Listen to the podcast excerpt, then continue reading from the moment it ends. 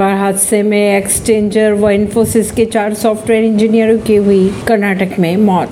Bengaluru Bengaluru highway पर बुधवार को एक महिला सहित बेंगलुरु के चार सॉफ्टवेयर इंजीनियरों की कार कर्नाटक रोडवेज़ की खड़ी बस से टकरा गई, जिसके बाद चारों की मौत हो गई। उनमें से दो एक्सचेंजर में कार्यरत थे। जबकि दो इन्फोसिस के कर्मचारी बताए जा रहे हैं। खबरों के अगर माने तो हादसे के कारण तेज रफ्तार हो सकती है पुलिस के अनुसार। परवीन सिंह नई दिल्ली से।